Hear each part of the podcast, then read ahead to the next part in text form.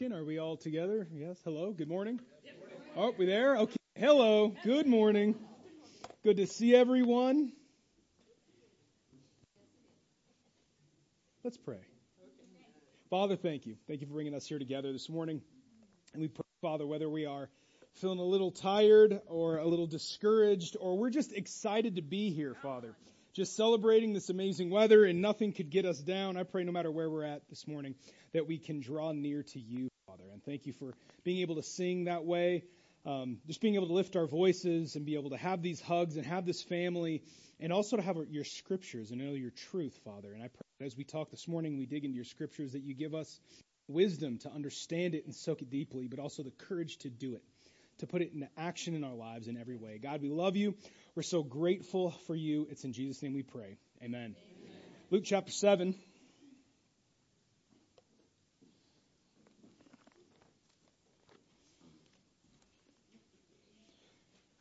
We're going to talk this morning about everyone's favorite subject sin. And for some of you, you've been like, goodness, I've been praying for you to talk to my husband for seven weeks. then this one's for you. Uh, I've been having great Bible study, as silly as that sounds, about sin. I mean, I guess maybe not silly, but it's it's deep. And I don't know if you're like me, or maybe it's been a little bit since you've you've read about and dug into it.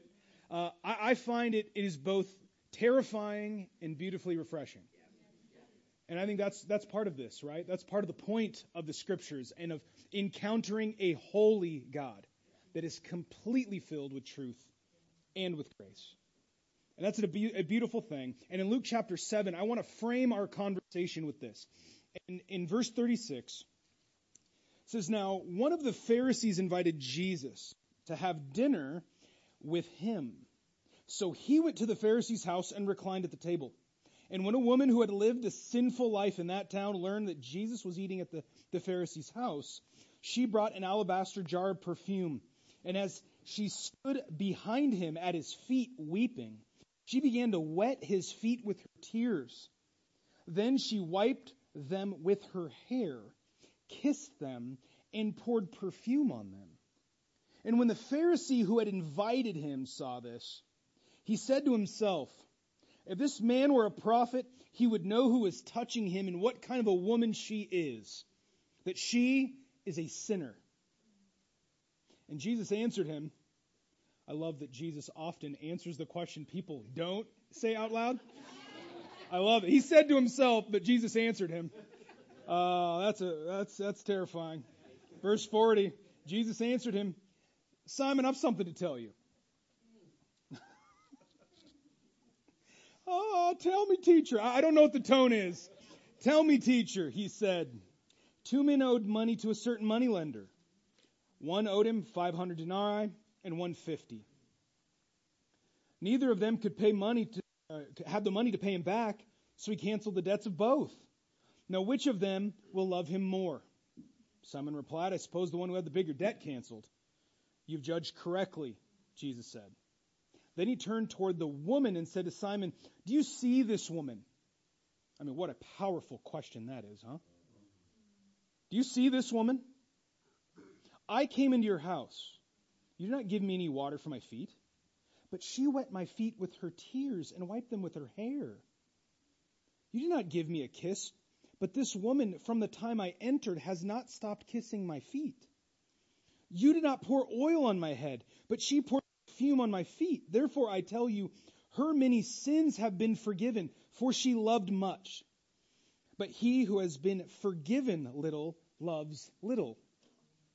Then Jesus said to her, Your sins are forgiven. And the other guests began to say among themselves, Who is this who even forgives sins? And Jesus said to the woman, Your faith has saved you. Go in peace. What a beautiful picture.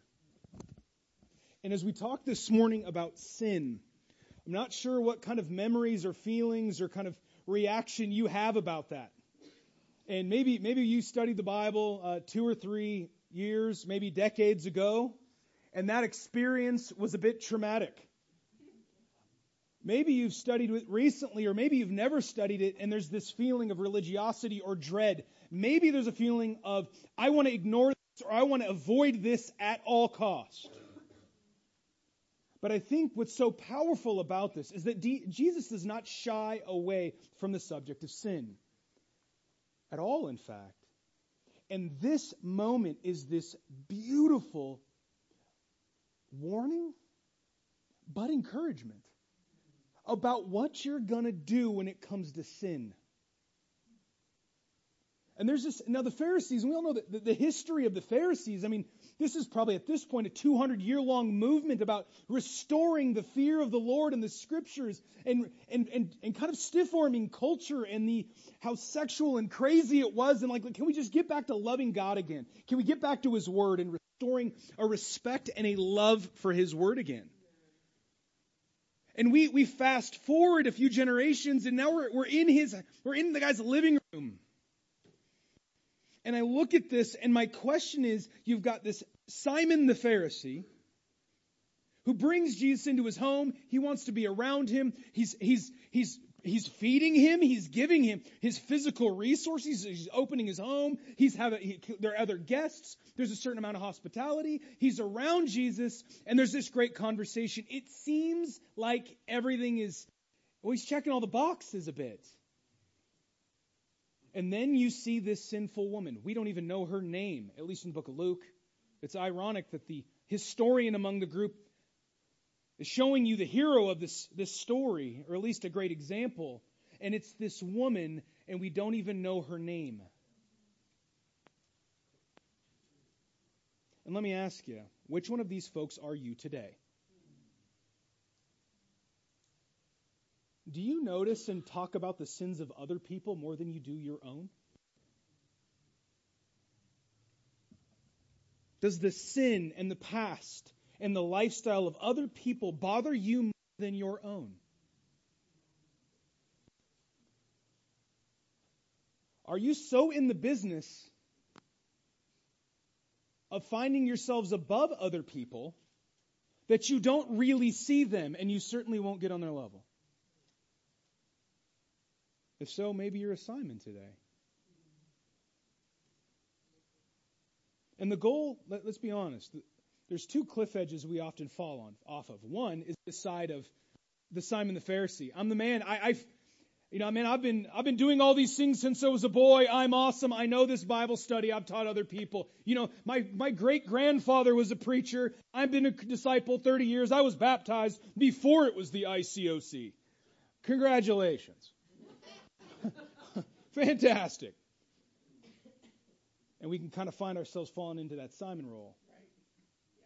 Or maybe we come to church even in the last 18, 24 months, and the story that you've got of this church, or maybe even your previous church, is that you can give me the long list of grievances and the sins of others, but it is crickets when it comes to you being affected by your own.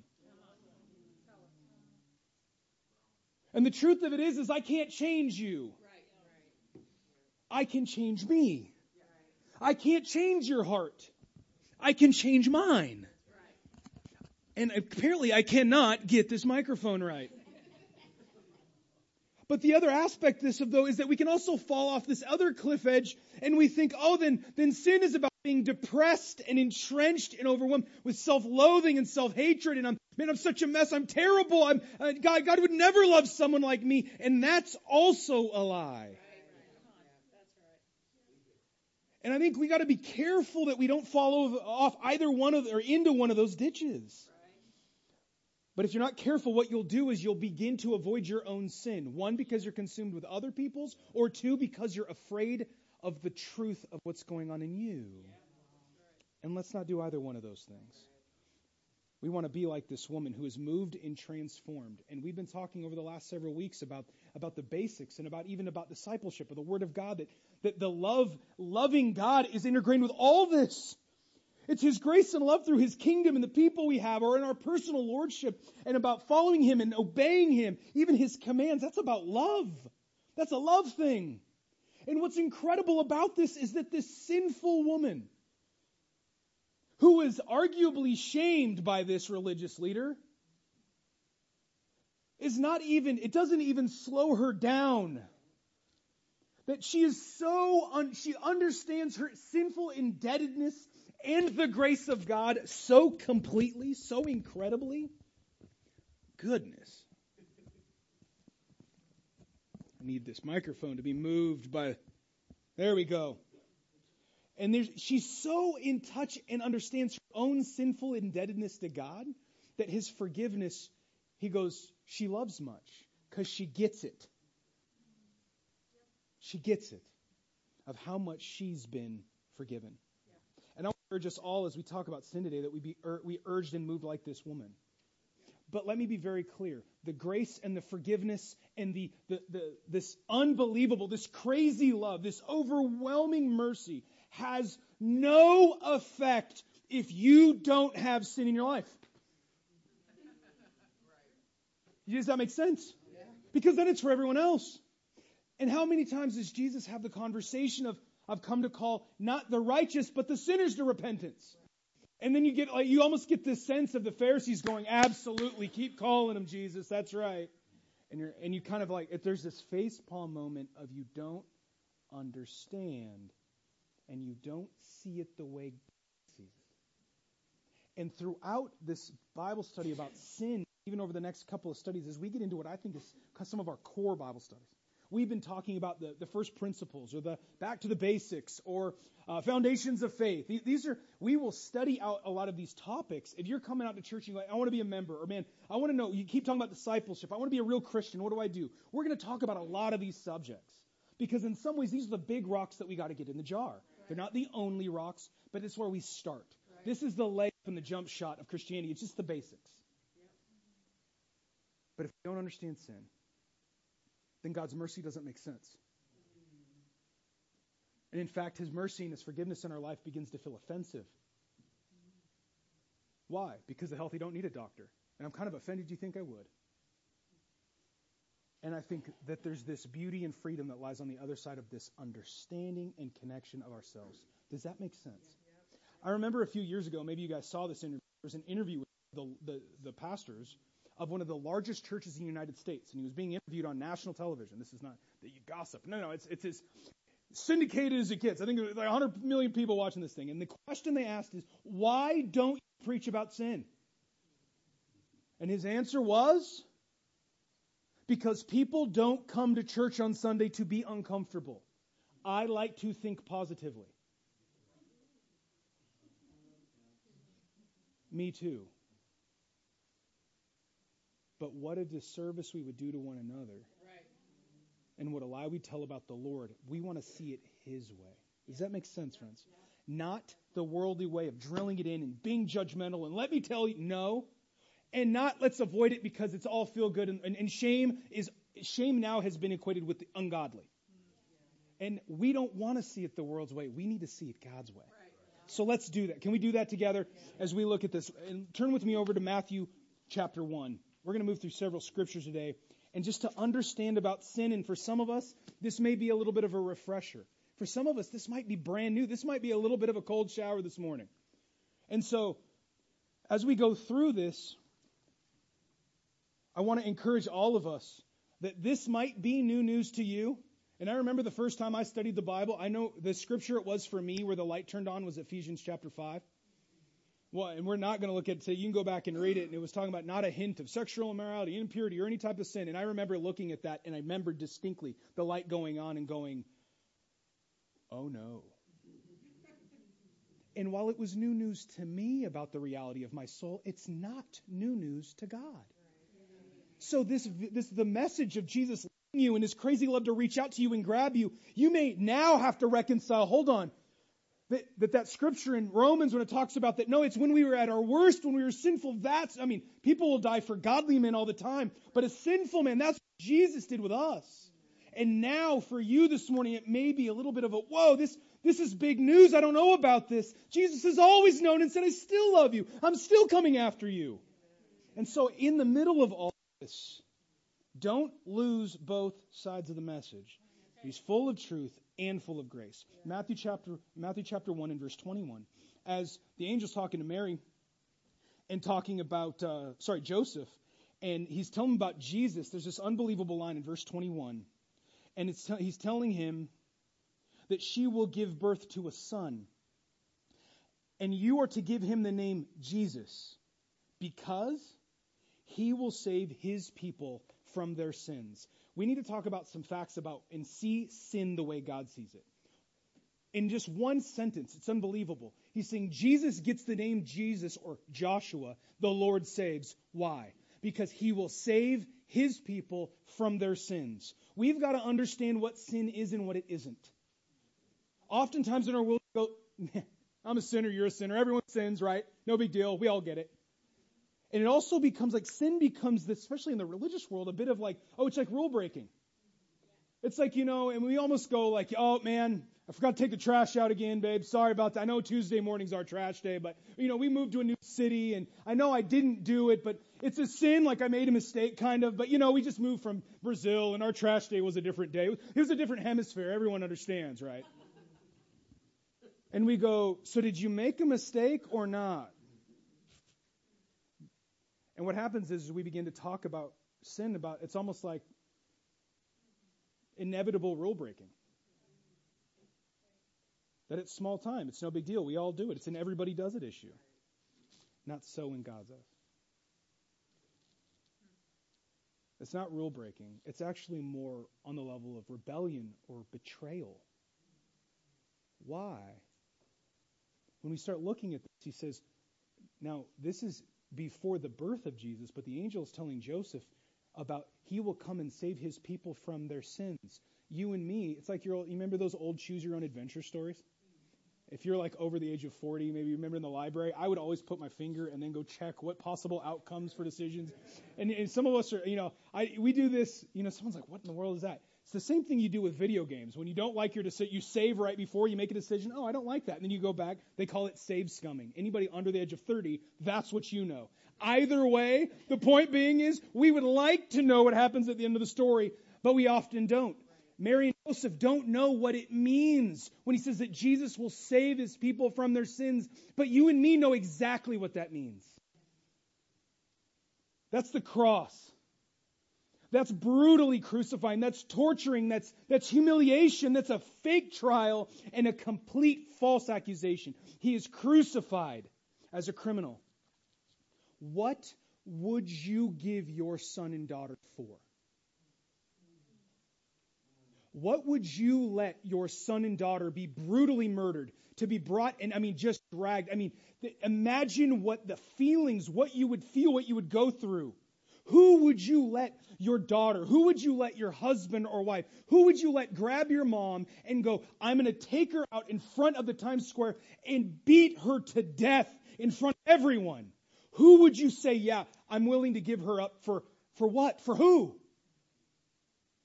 And that's what we see by God the Father talking to him, going, to God, this is not rule breaking. It's not, it's not, it's, it couldn't be more personal to the Father. This is deeply personal and he's got skin in the game. It's this personal and heartfelt. God from heaven pushes all in and goes, I'm not sending another prophet. I'm not sending a sacrifice. It's not, it's not cattle. It's not sheep. It's my son. For you. It couldn't be more personal, friends. And as we think about sin and we think about this it's, it's no big deal, it's just sin, don't worry about it. I go, I want to appeal to us. If it's no big deal, no wonder God's grace doesn't move us very far. But when we get it, then we get it and He gets us. The other thing we got to get is that it's that Jesus has to save us from something. When you, you don't, I don't know how many of us are swimmers. Uh, I barely could be called as such, but I can keep myself alive in water. Yeah, it's right. My, my, my wife was teaching our kids to swim down in Brazil because you're around pools or whatever, just safety. You know what I'm saying? You gotta, you gotta help them out. Now, but you can imagine, as uninspiring as my swimming might be, if I'm at the YMCA and like you know, the 16 year old hunk that's the, you know, that day's, you know, whatever, jumps in, grabs me, pulls me out of the water and starts giving me CPR. I'm, I'm alive. They, they call CPR something else when I'm conscious. You know, I'm like, get off me. Like, that wouldn't be saving. That's like harassment. You know what I'm saying? That's different. And you don't save people unless they're dying. And when Jesus, when he goes, no, no, no, Jesus is going to save his people from their sins. Friends, without a Savior, we're dead. It's lethal. Sin is deadly. It is destructive. It is the cancer of humankind. It's it. And there's only one solution. So, oh, I don't really need to deal with my sin. It's no big deal, Jeff. It is the biggest deal there is. Without a Savior, it's lethal. It's not rule breaking, friends. It's as personal God, and it's as it's as serious as a heart attack. It doesn't get more serious than this. Is this how you see your sin today? We often see this in other people. But we don't think about it this seriously. We think about it as irritating. So I moved as far as my irritation will allow me to go. And I often won't speak to you in love to save you until I'm bothered enough, and then I often speak in anger. And again, that's not godly at all. It's incredibly selfish, actually. It's not selfless at all. But when we see it the way God sees it, don't we start to think about each other differently? We think about ourselves differently. We think about J- Jesus differently. Turn over to Colossians chapter 1. We're just talking about what are some of the facts of sin. Colossians chapter 1. Does anybody else, when you go to the, the, the Pauline epistles, think God eats popcorn? Doggone it. I, I, I'd known the New Testament and everything as a young Christian, didn't have that little uh, you know, that little like phrase in my head, and then someone said it, and I was like six months old as a Christian, and I'm like, I, I wish you wouldn't have said that. Now I'll never forget it. And now it's like, God eats popcorn, and then you keep moving on. I could just naturally go there. So we're in the corn part. Colossians chapter 1, verse 21. What's another fact about what sin does or what it is?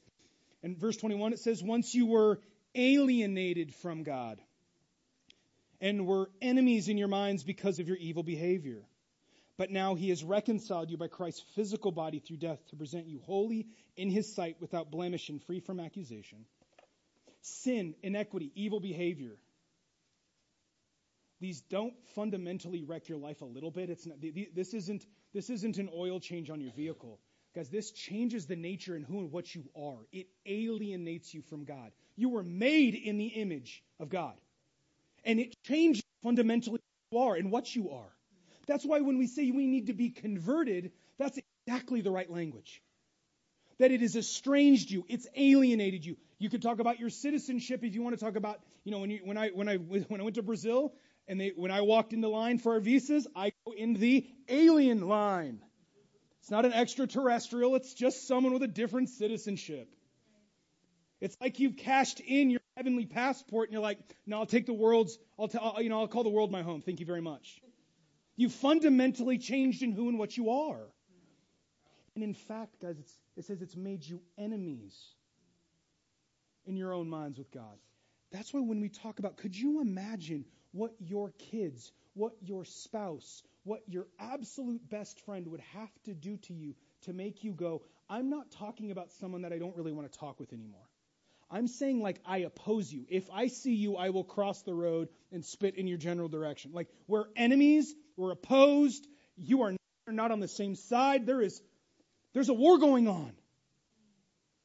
And you're going, hold on, what, what do you mean, Jeff? I mean, what, Matthew 21, 121, and we go, that it, that it alienates us from God. Okay, I get that it changes me. But you're going, no, it's a declaration of war against God. The audacity. Could you imagine Trey Dad, you and me were fighting. I'm like, well, this is not going to last very long, dude. But as the son grows up, it's funny when they're four, but it's not funny when they're 14, and it's certainly not funny when they're 40. And there's an audacity and an arrogance, and I think we've got to see. Could you imagine how God? It's it's if it wasn't so laughable. And you look at God from heaven and going, guys, we got to see it the way God sees it. Our sin is not just mere rule breaking. It's not like God sent the rules up and you just decided to break them and you were, you know, you were 15 minutes late to class and so here, here's your medical slip. That's not how this is. We've, we all, we've all read in the book of Isaiah about how the way that sin will create a wall between us and God. That's a fine analogy, and it's true. But when we talk about forgiveness, and even the Lord's Prayer several weeks ago, if you remember the old version of the Lord's Prayer, prayer it, we actually don't pray, forgive us our sins. It's we forgive us our debts. Because forgiveness and sin, this is financial language before it was spiritual language. And there's this indebtedness. There's a you owe me, and there, there, there's a real there's a real balance to be paid here. And so when Jesus takes that indebtedness, he takes that you owe me, and then you start thinking about all these parables and all of these commands about forgiving others the way we're forgiven, and you go, oh my goodness, I, I begin to get it. And the power and the understanding of real forgiveness begins to happen at the cross when we understand our own sin.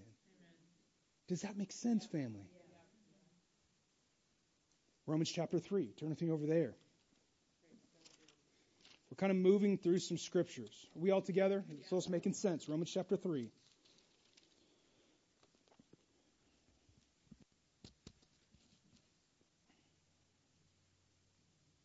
Romans chapter 3 and verse 9 says, Now what shall we conclude then? Are we any better? Are, are, we any better? Not at all. We have already made the charge that Jews and Gentiles alike are all under sin. So Paul, as a Jew, is talking to both Jews and Gentiles. There's this very mixed church in Rome. And so he's, he's and you, and many of us that have studied the book of Romans, or if you don't know, about the first half of the book of Romans is distinctly Gentile focused distinctly. And then right around 9, you see 8, 9, and 10, we start to see this pivot where the arc goes now. He starts to focus on Jews. And that's why we have so many problems with misapplying scriptures like Romans 10, 9, and 10 as a conversion scripture when it's 10 chapters in to a very long letter that Paul would have already assumed that you read about sin in Romans 1, you would have read, you know, read about the brokenness in 3, you would have read about conversion and baptism in 6, that you would by the time you get there, you he's framed the whole argument. The book of Romans is a stunning piece of literature. One of the best, even by non-believers. It is stunning. But as we get here, he's saying to all of these, both sides, religious, not religious, people have a generation long legacy. Maybe your great great granddad was a preacher in the Church of Christ. Or maybe it was like mine when like my great great granddad I'm pretty sure was an alcoholic. That's that's my that's my legacy. Maybe some of us can relate to that. And either way, he goes, we're all like under sin. Verse 10, as it is written. Now he starts to quote the Old Testament. It says, There is no one righteous, not even one. There's no one who understands, no one who seeks God. All have turned away. They have together become worthless. There is no one who does good, not even one. Their throats are open graves. Their tongues practice deceit. The poison of vipers is on their lips. Their mouths are full of cursing and bitterness. Their feet are swift to shed blood. Ruin and misery mark their ways. And the way of peace they do not know. There is no fear of God before their eyes and he's talking about those of us in sin, like, man, do, do, you, do you hear this? And I don't know about you. I'm tempted on occasion to think about God as like this Zeus character on a far distant mountain, long beard, jacked, with like a toga on. Why is God Rome? I don't know. And then there's like thunderbolts where he's like, he's, it's nothing but wrath that you would somehow have the audacity to oppose him. It's very Greek and Roman. That's, that's my picture sometimes. And honestly, it's the voice of my own conscience sometimes. Some of us have an internal voice that's very like, no, Jacob, you're awesome. Some of us have a slave driver of a conscience. I'm like, I don't need a slave driver. I got one in my head. Thank you very much. And so if we're not careful, we can we can have what what C.S. Lewis calls as a great cataract of nonsense that you begin to see the scriptures with your skewed color of lenses, and everything you want to see is boom, that's what's popping out. And all you want is condemnation, baby, you will find it in the scriptures. And if all you want is grace and hugs and no con- no accountability, you can find that too. But you've got to strain out a lot of the scripture to find just what you want. And again, neither one of those are seeing it the way God sees it. But as I, I read this, we're not reading the words. I mean, this is Paul quoting God in the Old Testament. In fact, even one, I mean, it says right here, it says in verse 12, all have turned away. They have together become worthless. In fact, what he's quoting there in the book of Psalm, it's uh, goodness, that's Psalm 50, 51, 53. And he's quoting, and in fact, actually, it's a Psalm of David where it says, God says, dot, dot, dot, is what actually Paul, you know, like David saying this is what God says, and Paul's quoting God. but here's the thing this isn't a harsh headmaster that's saying these words. It's a loving father talking to his kids. I mean, you can imagine that conversation as a parent or as a friend looking at mom and dad or looking at your aunt, uncle, or best friend and going, You've You've become worthless. Like what you're doing has changed the value of what and who you've been made to be. This is a part of sin we don't like talking about in our culture. We have all but condemned any form of shame or shaming or anything that would evoke that because, oh, your, your worth is intact in God. No, that's not true if you have not been converted and back into Him. Because if you live in sin, if you want that lifestyle and you live in that and you have not had that debt paid off and been brought home, because there's no other place we get worth but Him. We don't understand what our sin will do to us. We just don't get it. And I just can't help but to think about a father, not a condemning, not a condemning boss, not a dictator, but a father going, kids, you've all turned away. You've become worthless.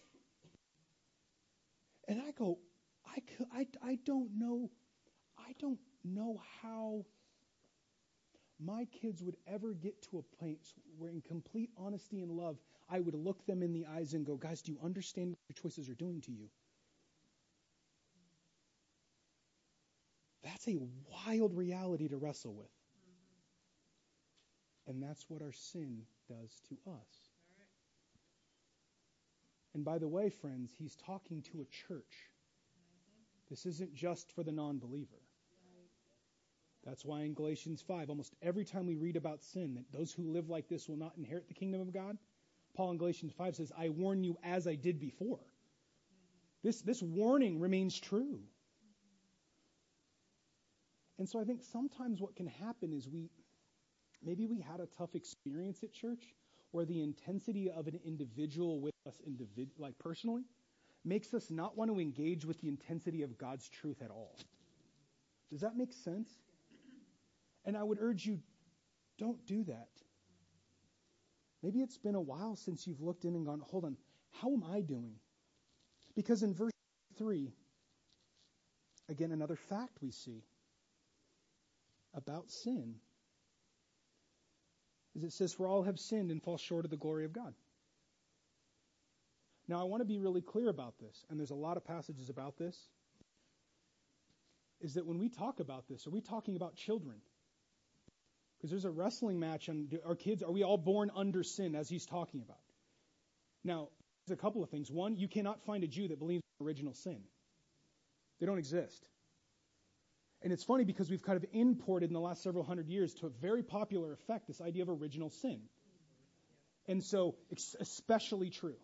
And Calvinists believe it a different way, and you've got Catholics that inserted this. So it makes sense to me when you're talking about converting and baptizing children if they are born into this world somehow guilty, and if they if you have your six months unbaptized six month old and they die, they're dead. They're, they go to hell.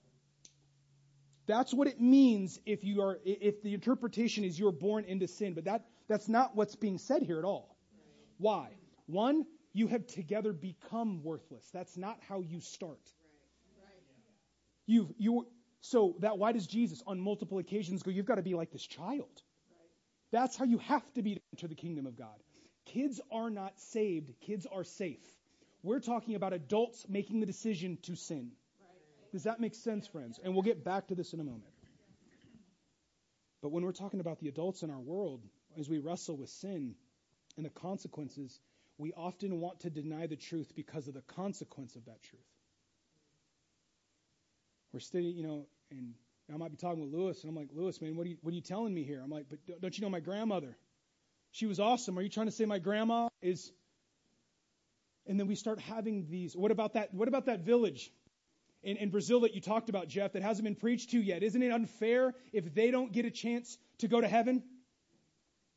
And what we do is we start to try to find logical ways out, and actually, what you, you've misunderstood because when you turn over to Romans chapter 6, we've got to understand again the nature of what sin has done.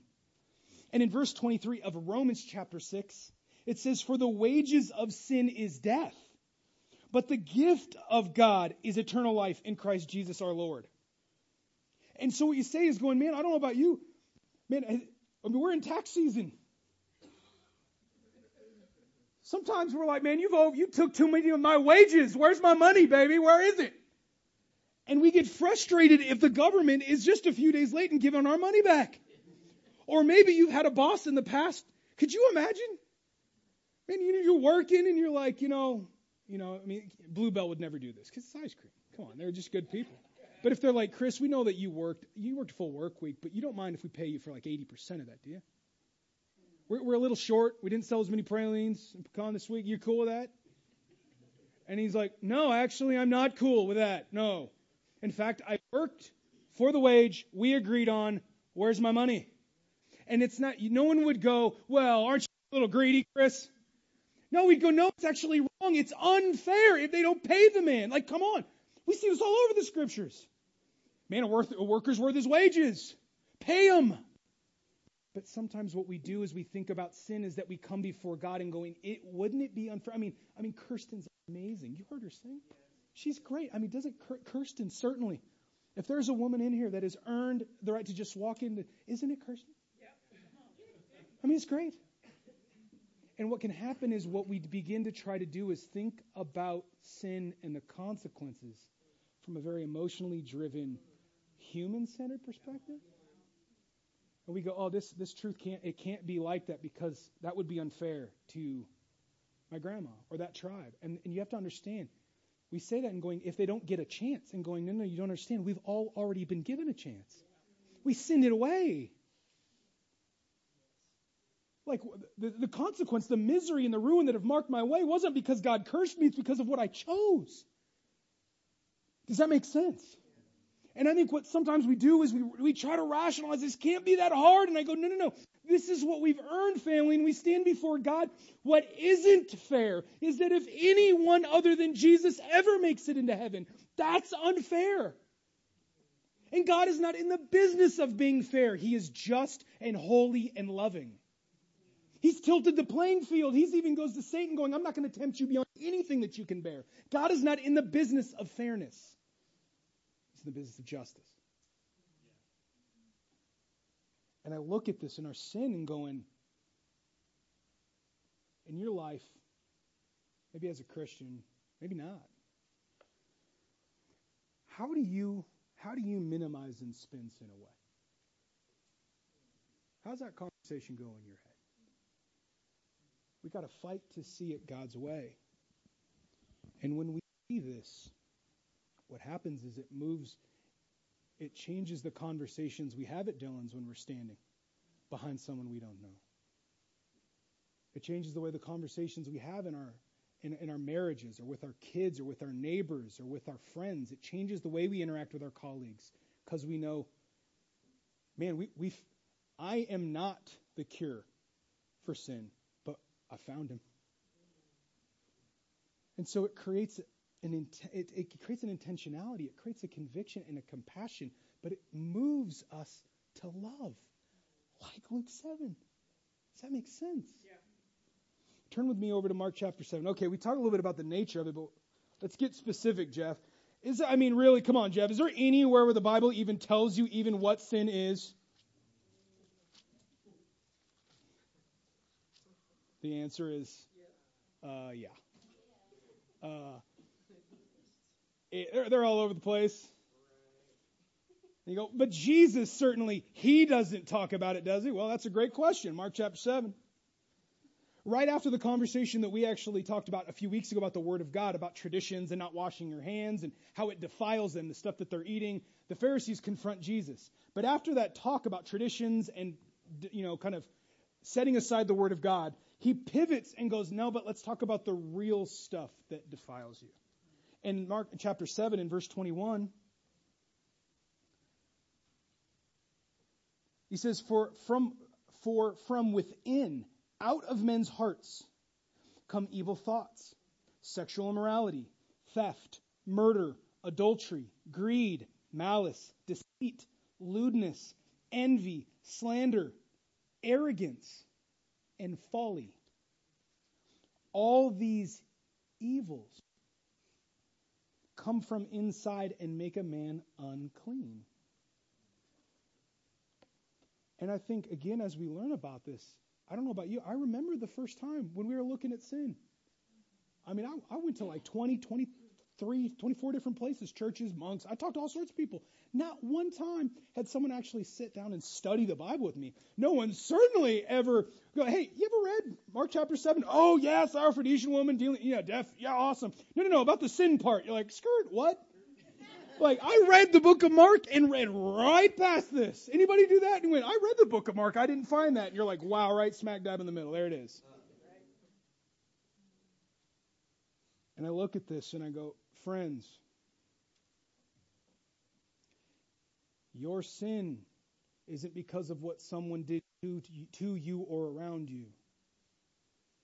Your sin, while certainly influenced and maybe even trained and taught, is not firmly laid the, at the feet of your parents, of our culture, or of our past.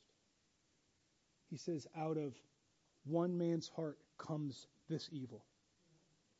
It's out of you, your sin. It comes out of you. James would talk about how a sinful desire takes root, and then when it's fully formed, boom, it gives birth to death, right? This, but it's out of our own hearts.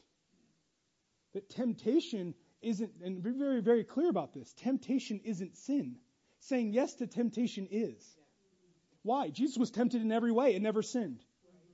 Could you imagine? I, I, imagine it's a little bit like sitting at a negotiating table with Satan. And he's making offers, like he did in the beginning of Matthew, Jesus. And he takes him up there and he goes, Okay, all these kingdoms, all the power, I can give it to you. Just bow down here one time. No one's got to know. No cross in Satan's way. No torture, no pain, no slaughter, no humiliation. Just take a knee right here in the middle of nowhere. No one's got to see this. I'll give it all to you. Could you imagine Jesus knowing what was to come? Wouldn't that be an unbelievably tempting offer? The spiritual trauma, the weight of it all. I, I would be tempted to go, can we talk fine print? You know what I mean? I mean, I would be like, can we, can we talk about that? That's tempting to me. And at some level, it was to Jesus. He's on the cross. If it really is you, the Son of God, come down from there. Show us all, then we'll worship you. Wouldn't that have been a tempting offer coming out of the mouths of the Pharisees? You're in front of your mom. Your mom's being humiliated and pain, in pain. You're like, it's my kids, certainly, man. I'm, can I? I would do anything for my mom. You can imagine how tempting that would be, right? I know it would be for me. But it's out of our own hearts. Who's responsible for your sin, friend? You. And I think for some of us, some, some, we, Sometimes we can be busy observing, but sometimes we can get really busy blaming. I'm angry because you did this to me. Really? They crucified Jesus and he didn't get angry. Really? Like anger is um, it's someone else's thing. Like you're out of control. You've given up the control.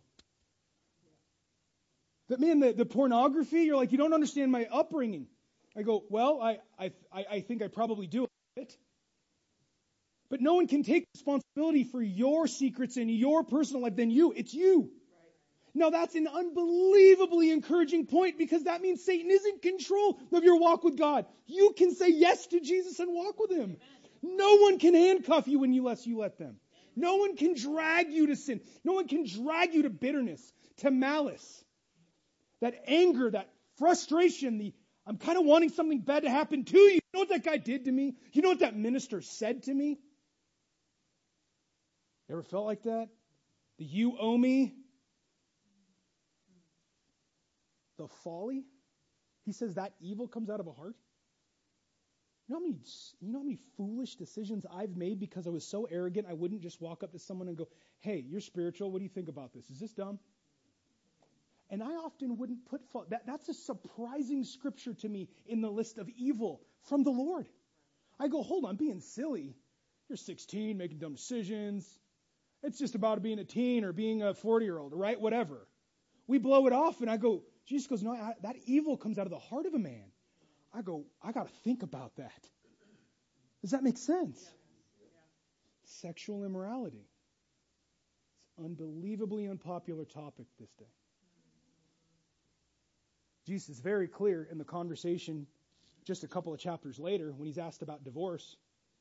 Is it cool, like like Moses said, to you know just give some woman a divorce for any any reason I want? And he he doesn't just answer the question about divorce. He defines exactly what marriage is and why divorce is catastrophically bad and why God hates it.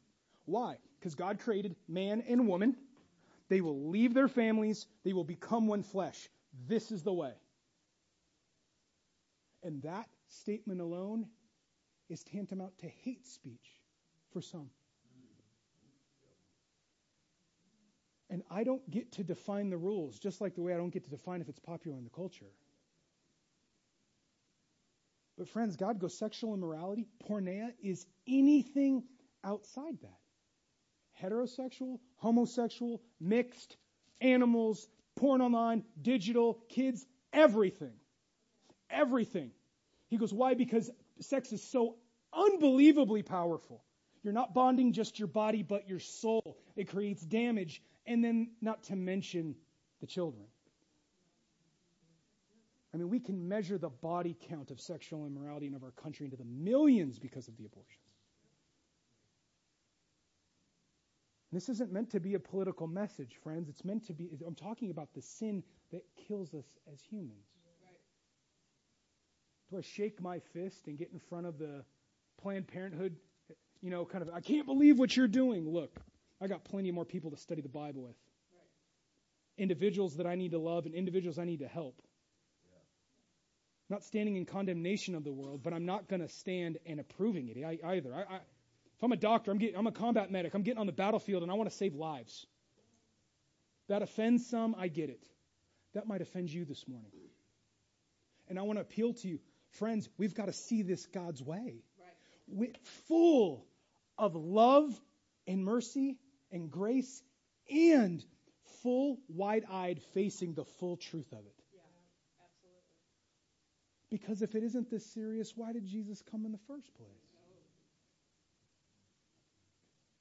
Why, if it wasn't this important of a message, why would Jesus put the spirit of the counselor, the, the same power that rose him from the grave, why would he put this in you and me if there wasn't a battle and wasn't a message to be proclaimed and an enemy that is not interested in its spreading? But it gets deeper. It talks about things like, I think lewdness is how it is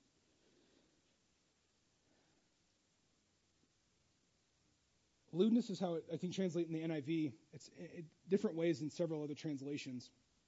This is an interesting thing because he starts to get into our character a bit. And the word is, we kind of translate it as like a self abandonment. It's a lack of self control, is what it is. And it has to do with how we can react to sex, a lack of control with money, lavish living, think prodigal son, that word prodigal. Also can deal with how we deal with food. This is not a topic we like to talk about in the United States, especially in the Midwest. Can we all have this conversation honestly?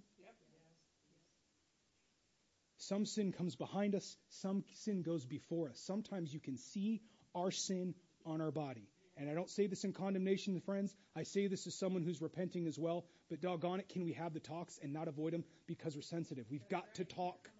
We've got to be honest. This stuff can, str- can strangle our soul and strangle our impact greed. It's just the desire for more. That, that's how that translates. It's, it's just wanting more. You don't have to have a lot to have greed in your heart. And you can be generous as someone rich and be incredibly greedy. Because sometimes what we think is it's about comparing. What do other people think of me? And again, we've got to fight humbly to see it the way God sees it. Does that make sense, friends? And we're just scratching the surface. And for you, for some of us, this is a reminder, and we go, Jeff, I haven't thought, I haven't looked at these passages in Galatians 5 or Ephesians 5. Or for some of us that are more religious, maybe 2 Timothy 3 and our lack of love and our, our godliness, having a form of godliness without power. Or 1 Corinthians 6 when it talks about our sexuality and our convictions. Or maybe Romans 1 and how we see it actually all starts with not, there's no gratitude and no glory for God, is where it says it all starts. And it ends in murder and, and porn. I mean, just a, it's just a mess. The landslide of sin. Maybe for some of us in here today, we're going, Jeff, I, I honestly have avoided looking in this mirror for a long time. I don't know if I'm going to be able to stand what I see. And I want to encourage you, whether it's your first time or you've never done it, I want to, one, give you an, unbelie- an overwhelming promise. Jesus has already seen it, and he's already died for you. He's going, no, come on. Come out of the grave. I've got you. I've faced this. I'm victorious. I've overcome the world. Come with me. That's why he doesn't say, just do what I do. He goes, no, no, follow me. We're going together out of this pit. We're going together. And even if I'm not physically among you, I'm going to put my spirit in you. You can overcome. And don't believe the lie of I can't repent and I can't deal with that truth. That's a lie. Don't you dare believe that. And don't you dare believe that you got to quit or leave. Because you're like, Jeff, I'm in the middle of this. I repent. It's like, it's like, you know, when you start getting sober and you deal with drugs or alcoholism, man, the first time everyone cheers for you when you come out of rehab. But not after. You relapse. It's different when you come out. And we can feel that way in the church, and I want to encourage you. No. That's Satan in your ear. As a church, we go, whether you, you're coming out, you've relapsed, and you're going, I need help again. Good, come on in. We've got jackets. We're all in, re- we're all in recovery, baby. We're all here together. And we respect the one that's honest, not the one that's got it all together. Let's finish this back in, in Luke chapter 7. And if, and if you're visiting with us, or maybe you're, look, you're, you're, you're watching online, there's no way in one sermon we're getting to the bottom of sin and all of the scriptures that we're possibly going to ever read. There's just too many of them. But I think let's remember, let's back to the sinful woman and imagine, I mean, think about this. Her life, her life was known not just like in like dark circles and at certain pubs and on certain streets. Like the church leader knew what kind of woman this was. Which made me wonder, bro, how do you know so intimately her lifestyle? Hmm. Right? I got questions. Just saying. As I read the scriptures, I'm like, hmm, that's an interesting dark corner I'm going to have to think about. And this guy has condemned her. In fact, he's you can almost hear the condemnation of Jesus in his own heart. If you if you were if you were a prophet, you know this kind what kind of this you know what kind of woman this that she is. And I think Jesus would look at him and go, I know exactly what kind of woman she is. Do you see this woman? And maybe the bigger question today is do you see you? Because that's where it starts. And look at this with me, friends, in verse 42 again. Neither of them had the money to pay him back, so he canceled the debts of them both. Now, which of them will love him more? Simon replied, I suppose the one who had the bigger debt canceled. You've judged correctly. Then he turned toward this woman and said, Do you see this woman? And then in verse 47, we see kind of, kind of come to, therefore I tell you, her many sins have been forgiven, for she loved much, but he who has been forgiven little loves little. My friends, is that it's not a matter of how much forgiveness you need, it's how much you think you need.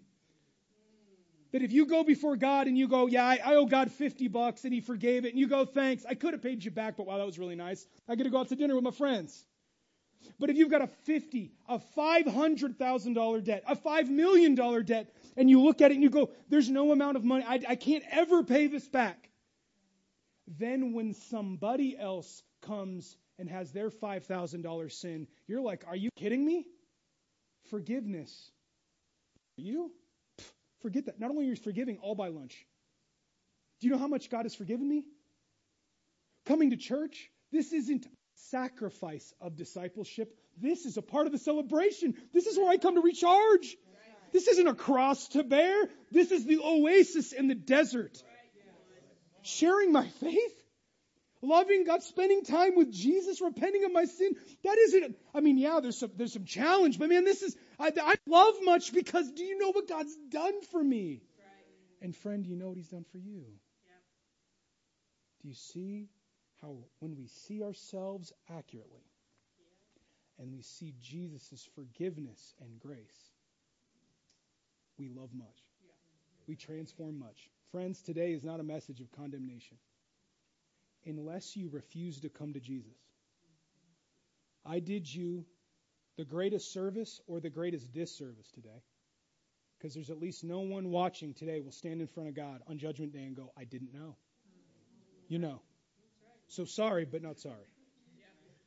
But my encouragement is whether you're a member and have been a member for decades or whether you're just a, you're visiting for the first time, come come see this Jesus.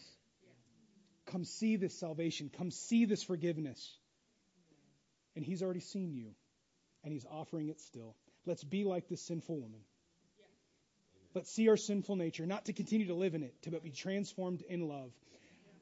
And so at the end of this, I've got good news and I've got bad news. The good news is this is not the end of the Bible studies. There's a whole, there's a whole salvation coming. Now, the, the bad news is you're going to have to wait two weeks to hear about it because uh, I am going to St. Louis this coming Sunday to visit with the church there, and we've got a, we got a preacher that's coming, and the, the, Jason's going to be preaching next week, which I'm really pre. Uh, I've been talking with him. I'm encouraged actually on Sunday what he's going to be talking about. But also this coming Sunday is the beloved or dreaded. You know, it's the it's the it's daylight savings. So so everyone goes, oh. So let, let, let us let's let's encourage one another and we're springing forward means you're not you're not losing an hour of sleep. No, no, no, no. You're getting prepared and going to church even faster and more ready than ever before. We're not going to show up late and not set our clocks. No, no, no. No, we're going to listen to the call of our cell phones and go, man, I just want to be there on time in defiance of Satan who would try to keep me down. What do you think about that? Great.